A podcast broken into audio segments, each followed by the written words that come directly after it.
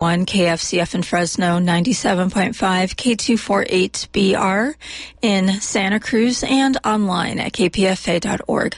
The time is 3 p.m. Stay tuned next for Stone's Throw with Jennifer Stone. These are the rules, so divide up those in darkness from the walk in light. Light 'em up, boys, there's your picture. Drop the shadows out of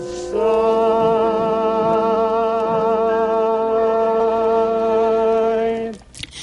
This is Jennifer Stone with Stone's Throw. Today is October the 17th, 2017, and California is still burning. Oh, there must be something here. I found something cheerful. I've got a copy of the women's issue of Common Ground for this month, October, and there's an article here called Black Feminist Joy that I can take this home with me, and I, I, I think I can post it downstairs in the Harriet Tubman Terrace where I live. The pictures are wonderful. It's a photo essay, and these black women are, uh, what do you call it? Multicultural. There's uh, every single uh, place, not just you know, uh, not just Kenya and South. Africa. Okay, I, I can't tell you about this. You have to go and get it. It's in Common Ground. It's the women's issue, and what it's trying to explain is that joy is good, and joy that need not be gated and walled against the pain of others is surpassing good. Now, that's what one of the women said, and that's so hard. Uh, the problems of suffering, uh, at some point, they can disable us. Uh, the story I heard this morning about the 17 year old girl caught in the fire. Oh, I'm not going to talk about that. We're supposed to practice joyful participation in the sorrows of the world. Otherwise, we're no good at all and we can't help. Uh, anyway, I'm going to put that aside. It's an article called Black Feminist Joy in the women's issue of Common Ground. And I want to thank the listener who sent me something here. My ego, yes. Uh, she found an ad. I think she seemed to think it was from a poetry reading. Is an ad for a play that was performed at the Rasputin Theater Company in the 80s, I think. Um, maybe even the late 70s, the 80s. It was called Three Hands Clapping, and it was first produced at the uh, uh, the Berkeley Stage Company, and I I took a part in it. Uh, by the time it got to the Rasputin Theater, I had a chance to see it, see what it really was, because I wasn't performing in it. Uh, it says here, a poetic new drama. It's at the Lab de Divisadero, San Francisco, Rasputin Theater Company, and there's a picture of me that dates from 1977.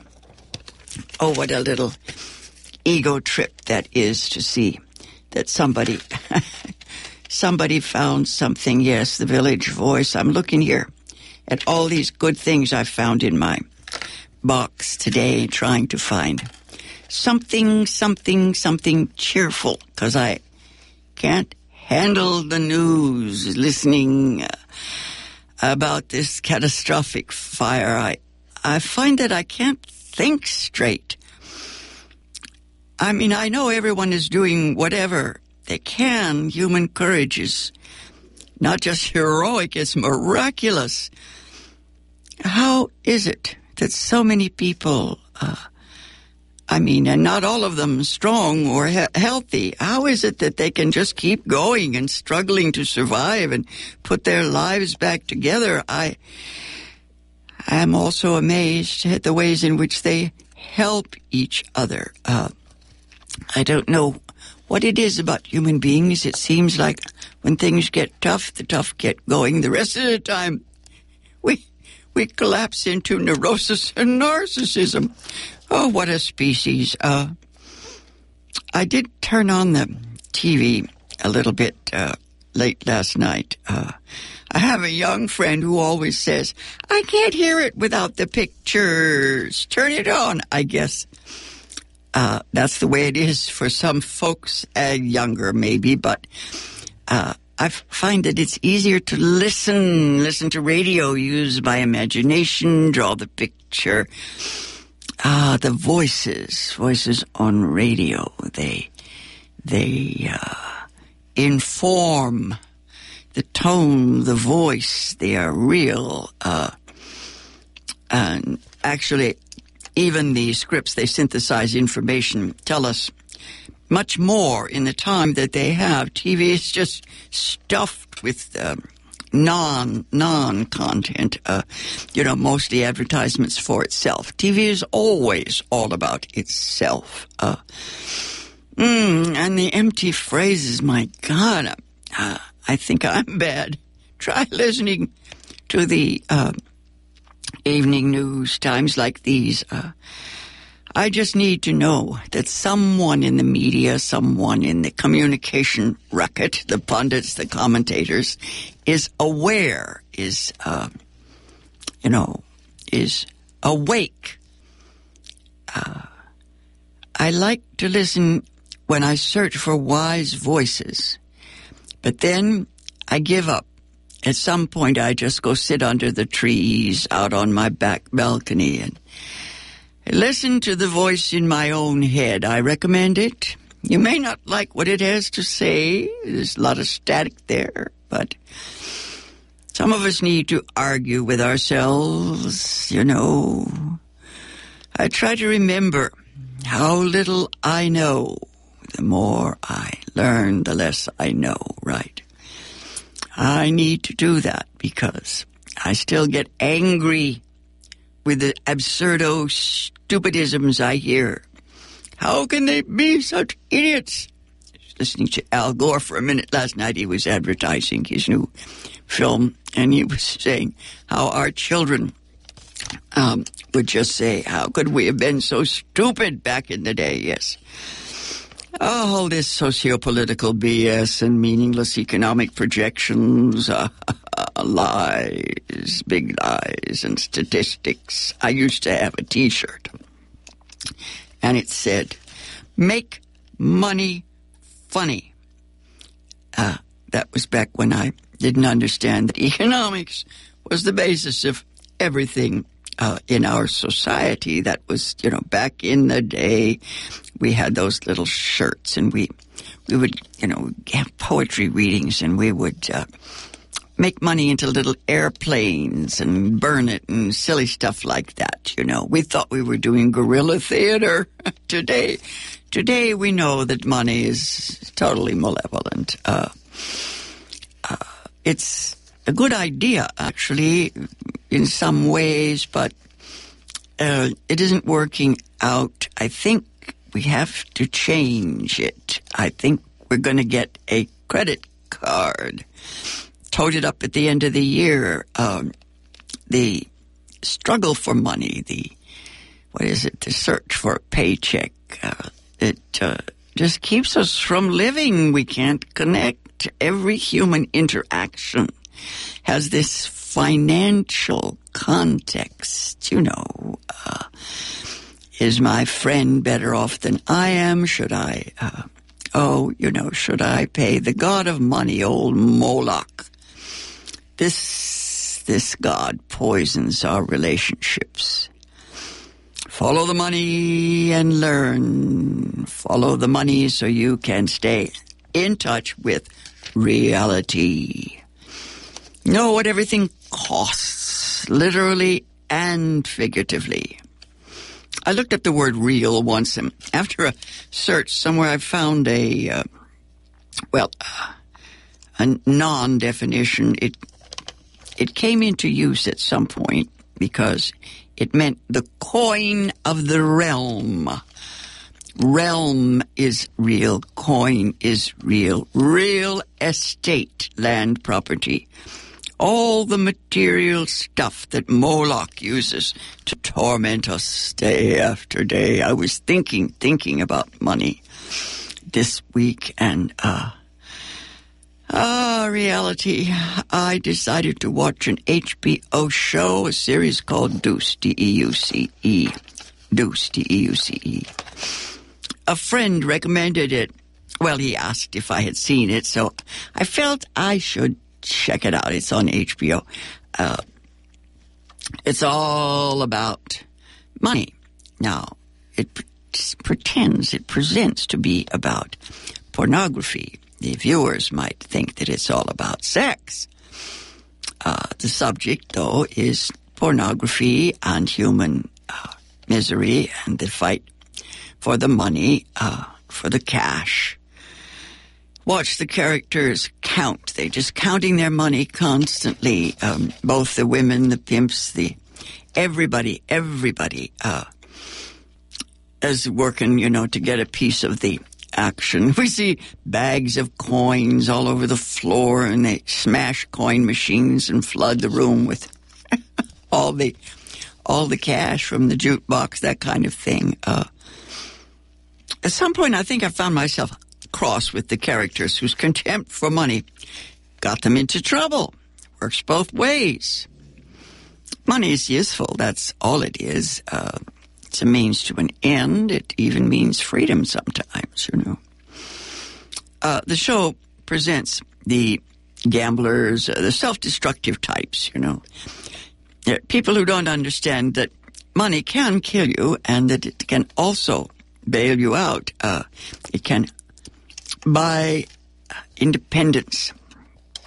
Uh, Virginia Woolf said that she'd rather have money than the vote we know that prostitution and pornography are billion dollar rackets.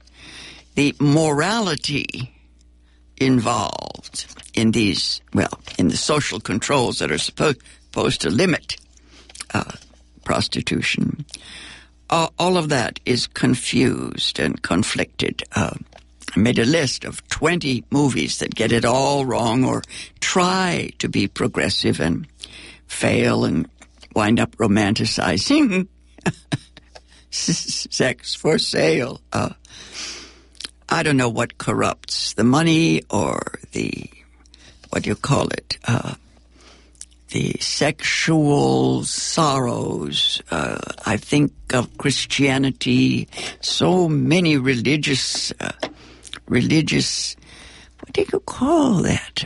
Precepts uh, uh are designed to crush the, uh, not just women, but the spirit of life, the, well, love. Um, now, literature does teach us a, a, a whore can be a lover, but it also teaches that you cannot buy love. Except in those curious ways when you can. I used to ask students uh, to choose between love or money. Sometimes I was desperate as a substitute teacher, and I'd say, "Write me a little essay and tell me which better. what's what's what is it you want most of all, love or money?" You would be amazed at the things they wrote. Now, literature gives us a history of human love. That's what uh, that's what it's about. Uh, reality shows us how human love fluctuates in place and time. All the factors go into it. Uh, I wrote an essay called Eros in Chains, which I struggled with this concept. And it was published at one point, I think, in the Berkeley Monthly. And I got the most god awful letters. Uh, all the, well, a couple of mails telling me how uptight I was. Anyway. anyway, uh, poverty uh, has always been a threat, a threat to love, uh, to human relations, to our families. Yes, family values for me means that you've got enough money to pay the dentist. I don't know if you think about it. Each age is different. Each family is different. Everything depends, depends.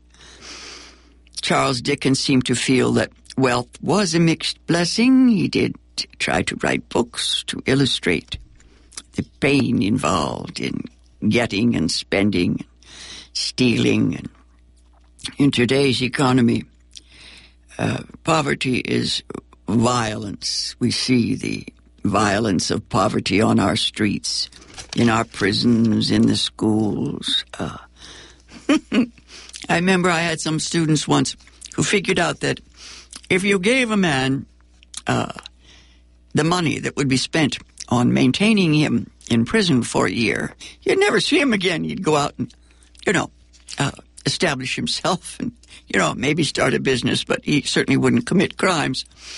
Uh, on the other hand, I think the violence of the rich is what creates the the worst the worst suffering. I could be wrong.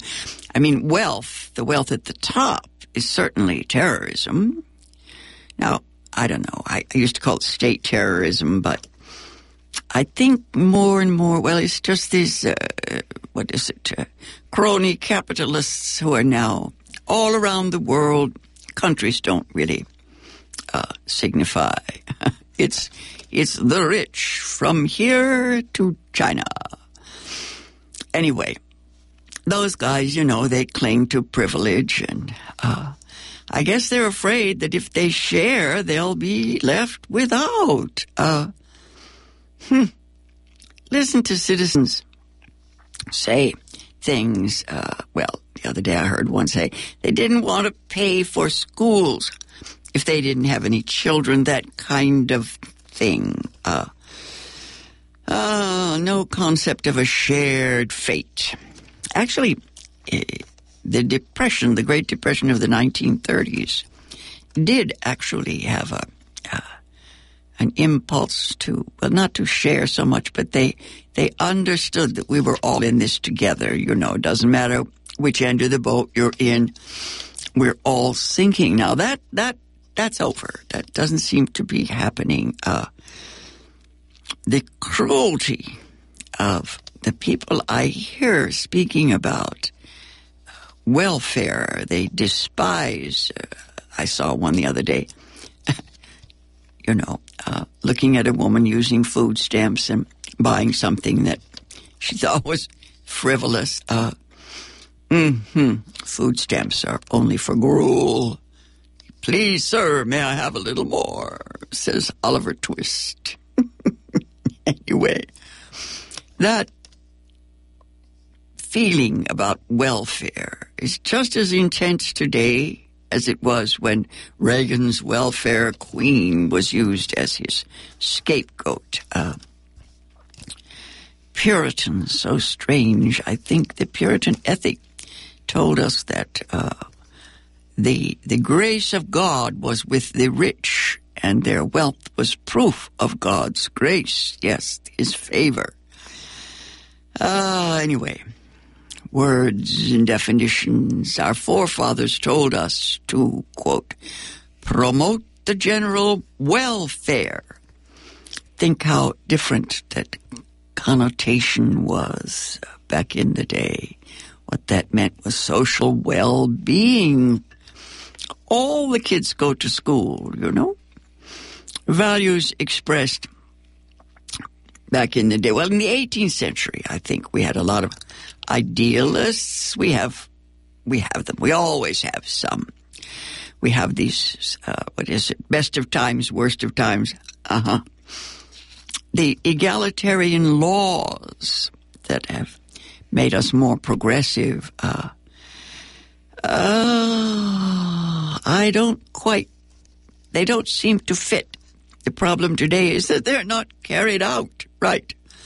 Pass the law and ignore it. Women and people without property, uh, they can vote now.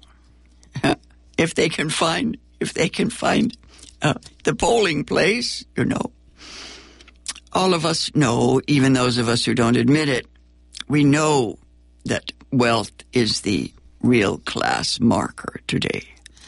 As in the past. I mean, it looks good if you've had an education, but you know, if you haven't got the the do re mi, forget it. Uh, I remember Jane Fonda saying that we should drop the word socialism and call it economic democracy. That that that fits. Change the phrase, change the words.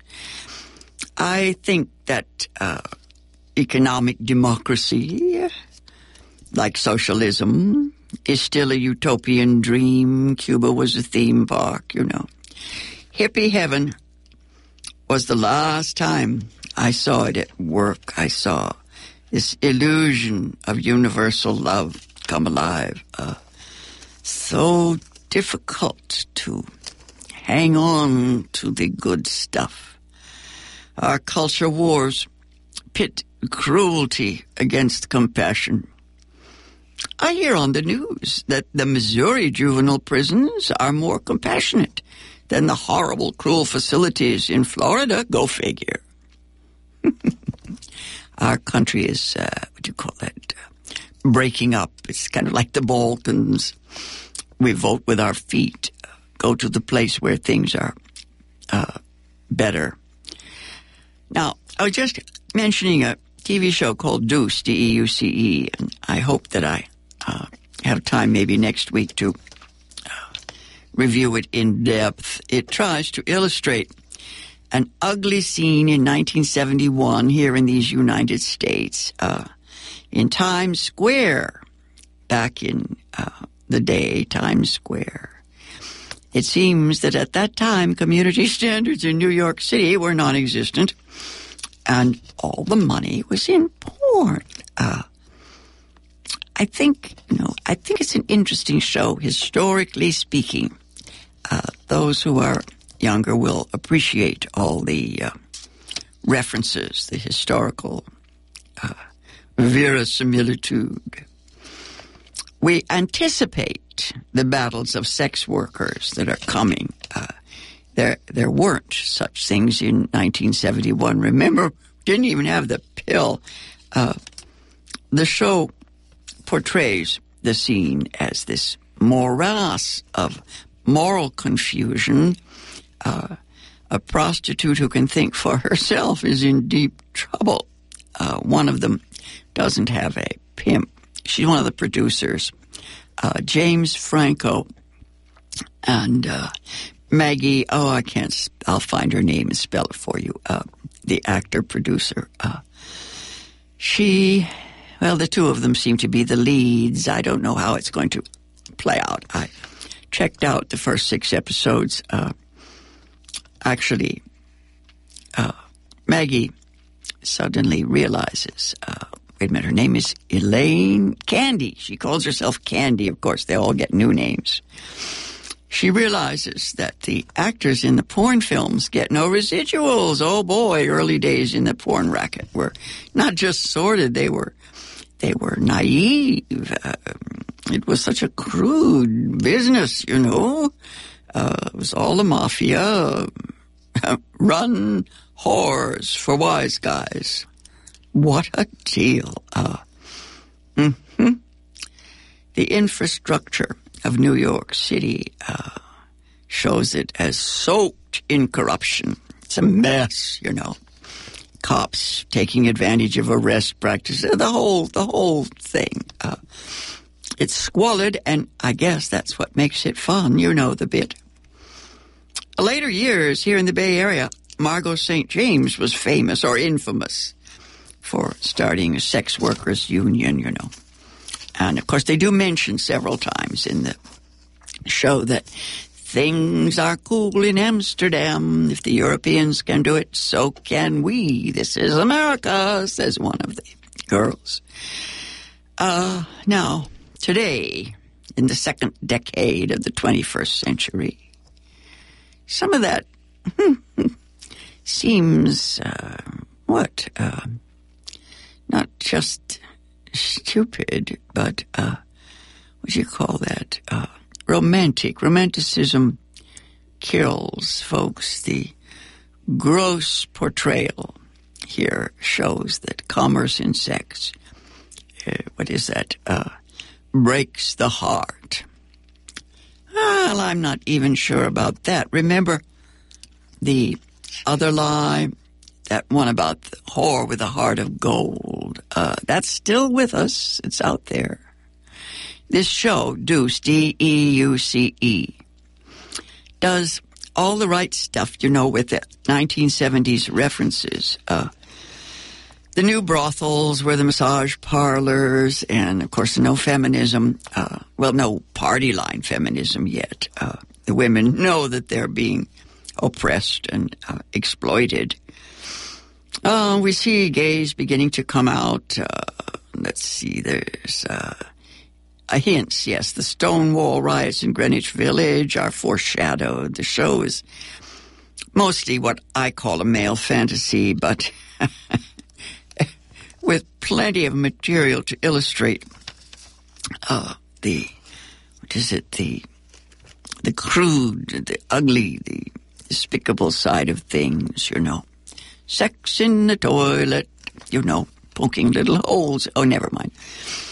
Uh, now, I mean, it, has been half a century, folks. Uh, syphilis was the most feared disease at that time. They were having Tupperware parties, and these sophisticated characters went to listen to jazz, and that gives color to the script, not just for the black actors, uh, but mostly, yes.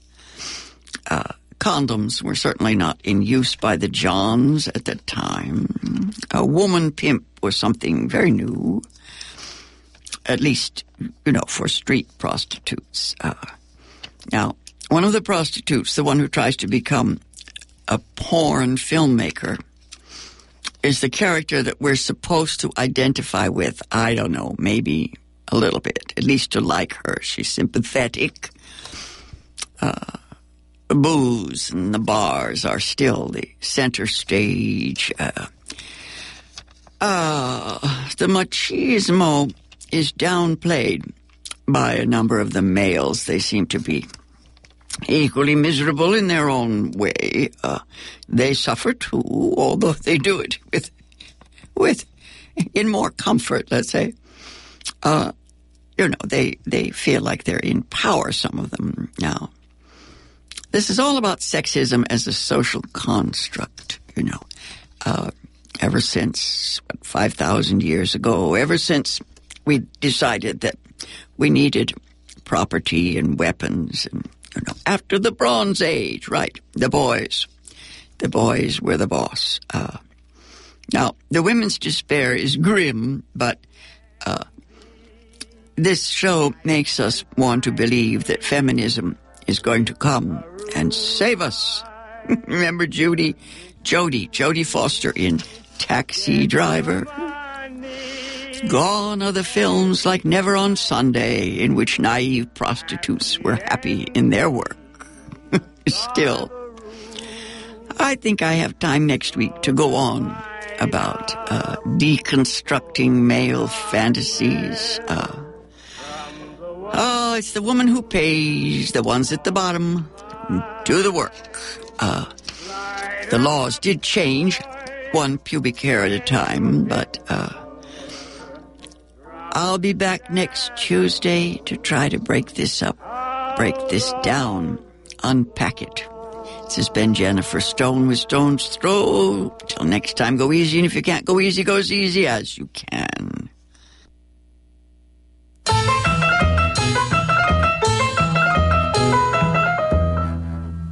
Puerto Rico and Cuba, two wings of the same bird. A hurricane relief benefit for Puerto Rico presents brilliant, internationally renowned Cuban poet Nancy Morejon, Cuban cultural worker Daisy Salas, Puerto Rican-born historian Javier Arbona, and poet Kathleen Weaver. They will celebrate in poetry and prose the historic relationship uniting the two islands, both of whom suffered recent hurricane damage. It all happens at La Peña Cultural Center, 3105 Shattuck in Berkeley on Sunday, October 22nd at 6 p.m. Sponsored by the Bay Area Friends of Nancy Morejon La Pena Cultural Center, KPFA, and the Tortino Project to benefit the Maria Fund. That's Sunday, October 22nd at 6 p.m. at Wheelchair Accessible La Pena.